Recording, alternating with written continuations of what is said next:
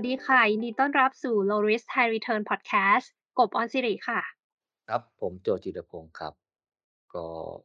เอ่อไม่รู้ว่าน้องกบนี่เคยได้ยินใครรำพึงรำพันแบบนี้ไหมครับว่าเอ่อผมอยากจะตั้งเป้า ไว้ว่าจะต้องมีเงินให้ได้100,000,000ก่อนเกษียณ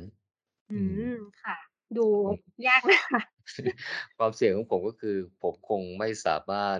บรรลุเป้าหมายมีเงิน100,000,000ได้อา ผมก็จะตั้งความเสี่ยงอย่างงี้ อืม ตรงครๆเับลย เออ ถ้าไปคุยกับบางคนเนี่ยเขาคงมองหน้า อืม คิดในใจว่า อื้อฮือไอ้คนนี้นี่มันคิดอะไรแปลกๆนะฮะดูหน้าดูตาแล้วนี่ก็ เอ่อไม่รู้ว่ามันจะ เอ่อมีความสามารถทำได้หรือเปล่า เนี่ย เออ ก็เขาอาจจะบอกตอบกลับมาว่า"อืม เอ่อมีให้ถึง10,000,000ก่อนก็คงเก่งแล้วมั้ง อืมอย่าเพิ่ง100,000,000เลย" แต่ว่าอันนี้ก็เป็นการยกตัวอย่างแบบสนุกๆนะครับ ไม่ไม่ได้ต้องการบูลลี่ตัวเองหรือบูลลี่ใครนะฮะแต่ก็คือจะสร้างบทสนทนาให้ดูเว่อร์ไว้นะฮะก็แต่ถ้าลองเปลี่ยนมาเป็นสถานการณ์แบบนี้บ้างนะครับ เป็นสถานการณ์วางแผนการทำงานอ่าการประเมินเป้าหมาย อ่าการประเมินความเสี่ยงขององค์กรนะครับที่ดูแบบจริงจังเนี่ยว่าถ้าคิดแบบเนี้ยจะเป็นอย่างไรบ้างนะครับ ผมผมยกตัวอย่างอย่างงี้นะครับฝ่ายการตลาดนะครับ ปรับโลโก้และแพ็กเกจจิ้งของสินค้าตัวใหม่นะครับพร้อมใช้งบประมาณ 20,000,000ในการทำกิจกรรมส่งเสริมการตลาดนะครับ ผมบนสื่อออนไลน์และออฟไลน์ โดยตั้งเป้าจะมีส่วนแบ่งตลาดที่ปรับใหม่เพิ่มขึ้นในอีก 20%แล้วเขาก็ระบุว่าความเสี่ยงของ ของเขาเนี่ยก็คือไม่สามารถได้ส่วนแบ่งตลาด 20%ก็ดูเหมือนว่าก็คือเหมือนจะตั้งความเสี่ยงว่าก็คือตั้งเป้าไว้ยังไง เพราะนั้นความเสี่ยงก็คือไม่ได้ตามเป้า ก็พออ่านตัวอย่างอันนี้เนี่ยพอฟังตัวอย่างแบบนี้แล้วเนี่ยของฝ่ายการตลาดนี้ก็รู้สึกอืมน่าจะเป็นความเสี่ยงได้มั้งอ่าน่าจะพอเข้าเขาน่าจะตั้งความเสี่ยงแบบนี้ก็น่าจะพอได้นะครับลองย้อนไปดูอีกครั้งนะครับ ว่าสถานการณ์แรกเนี่ย ตั้งเป้าไว้ว่ามีเงิน 100,000,000แล้วก็บอกว่าความเสี่ยงคือ ไม่บรรลุเป้าหมายมีเงิน 100,000,000นะ แต่สถานการณ์ที่ 2 เนี่ย บอกว่าตั้งเป้าจะได้ส่วนแบ่งการตลาด 20%ความเสี่ยงคือไม่สามารถได้ส่วนแบ่งตลาด 20%ในสถานการณ์แรกเนี่ยฟังดูมันออกไปแนวทางเพ้อเจ้อนะ อืม แต่ถ้าเป็นสถานการณ์ที่สถานการณ์ที่2เนี่ยก็ฟังดูเข้าเขานะ อืม แต่ถ้าเราพิจารณาดีๆนะ ทั้ง2สถานการณ์เนี่ยมีหลักคิดเหมือนกันเลยนะครับคือมีความคิดความเข้าใจว่าการไม่บรรลุเป้าหมายที่ตั้งไว้เนี่ยคือความเสี่ยง ในมุมมองของพวกเรามองว่าถ้าต้องการระบุเป็นความเสี่ยงแบบนี้เนี่ยเอ่อถ้ามีคำถามว่า ระบุได้ไหม?ก็คงตอบว่าคงได้มั้งนะครับแต่ถ้าจะสามารถคิดต่อไปในขั้นตอนที่ว่าสามารถ ระบุหาสาเหตุประเมินโอกาส ระบุผลกระทบ ระบะระดับความเสียหาย วางแผนป้องกันการเกิดปัญหา วางแผนบรรเทาผลกระทบเนี่ยการตั้งความเสี่ยงแบบนี้มันอาจจะทำได้ไม่ค่อยชัดเจนเท่าไหร่นะครับผมเพราะว่าจากประสบการณ์ทำงานที่ผ่านมาเนี่ยถ้าเราคิดในลักษณะแบบนี้เนี่ยก็คือความเสี่ยงคือส่วนกลับของ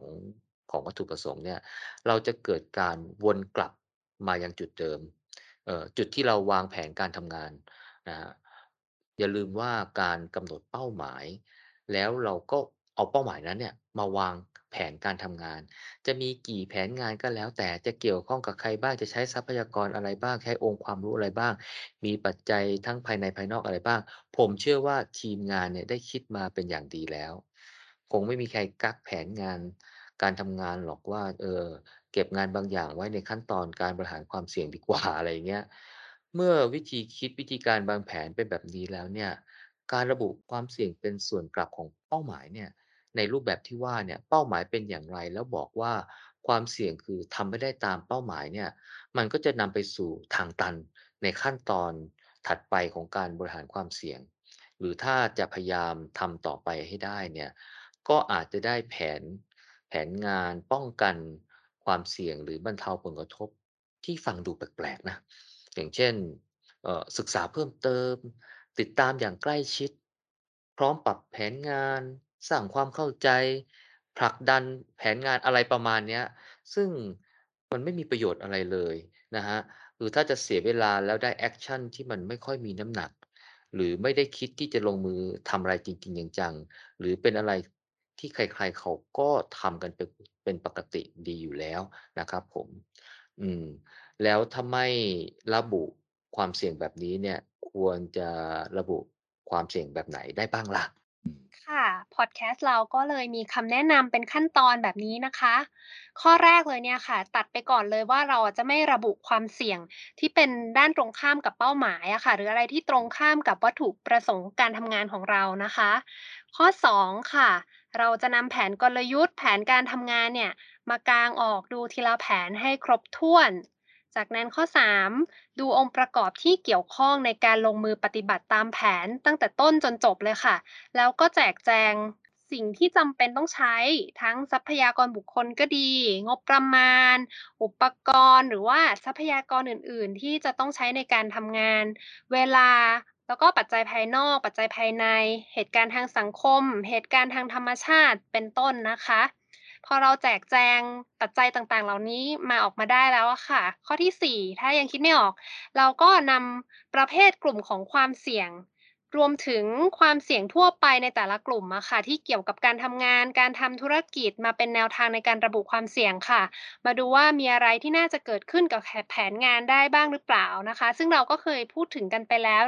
ในการแบ่งความเสี่ยงแบบต่างๆ เพื่อให้ครอบคลุมอะค่ะใน EP ก่อนๆนะคะ จากนั้นข้อ 5 ค่ะ การระบุความเสี่ยง เราก็มุ่งไปที่เหตุการณ์ที่จะสามารถเกิดขึ้นได้ แล้วก็จะทำให้กระบวนการทำงานเสียหาย หยุดชะงัก หรือว่าไม่เต็มประสิทธิภาพนะคะ ไม่ว่าเหตุการณ์นั้นน่ะจะเกิดขึ้นภายในกระบวนการ หรือว่าภายนอกกระบวนการ แต่เป็นสิ่งที่ไม่ได้อยู่ในแผนกลยุทธ์หรือแผนการทำงานของเราค่ะ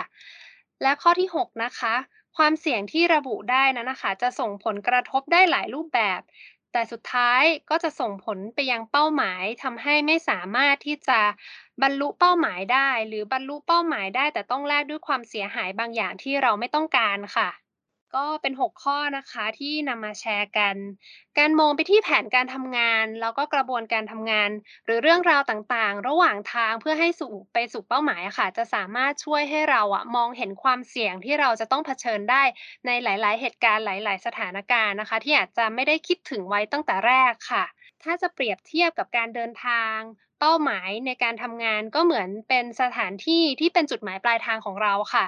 ถ้าเราต้องการเดินทางจากกรุงเทพไปยังเชียงใหม่ การเดินทางด้วยพาหนะแต่ละประเภทก็คือแผนงานของเรานั่นเองนะคะ ความเสี่ยงที่เป็นเหตุการณ์ต่างๆ ที่จะสามารถเกิดขึ้นได้ระหว่างทางค่ะ เมื่อเกิดขึ้นแล้วเนี่ยจะทำให้การเดินทางของเราอะไปไม่ถึงเชียงใหม่ หรืออาจจะไปถึงแต่ล่าช้ากว่าเดิม หรือว่าไปถึงแต่อยู่ในสภาพที่สะบักสะบอมสภาพที่ไม่ได้ดีอย่างที่คิดไว้ก็ได้ค่ะ ครับ ก็พอถึงตรงนี้แล้วเนี่ยจะเห็นว่า การไม่บรรลุเป้าหมายเนี่ยไม่ควรจะเป็นความเสี่ยง แต่การไม่บรรลุเป้าหมายเนี่ยจะเป็นผลกระทบสุดท้ายของความฝันของเรา หรือของการทำงานของเรามากกว่านะฮะถ้าเพื่อนๆมีคำถามเกี่ยวกับความเสี่ยงที่ไม่ใช่การเสี่ยงโชคเสี่ยงดวงเสี่ยงรักนะฮะก็สามารถส่งข้อความมาทาง inbox ได้เลยนะครับผม พวกเราจะไปหาคำตอบมาให้ทุกข้อความครับ ก็ขอบคุณที่ฟังมาถึงตรงนี้นะครับผมครับ สวัสดีครับ สวัสดีค่ะ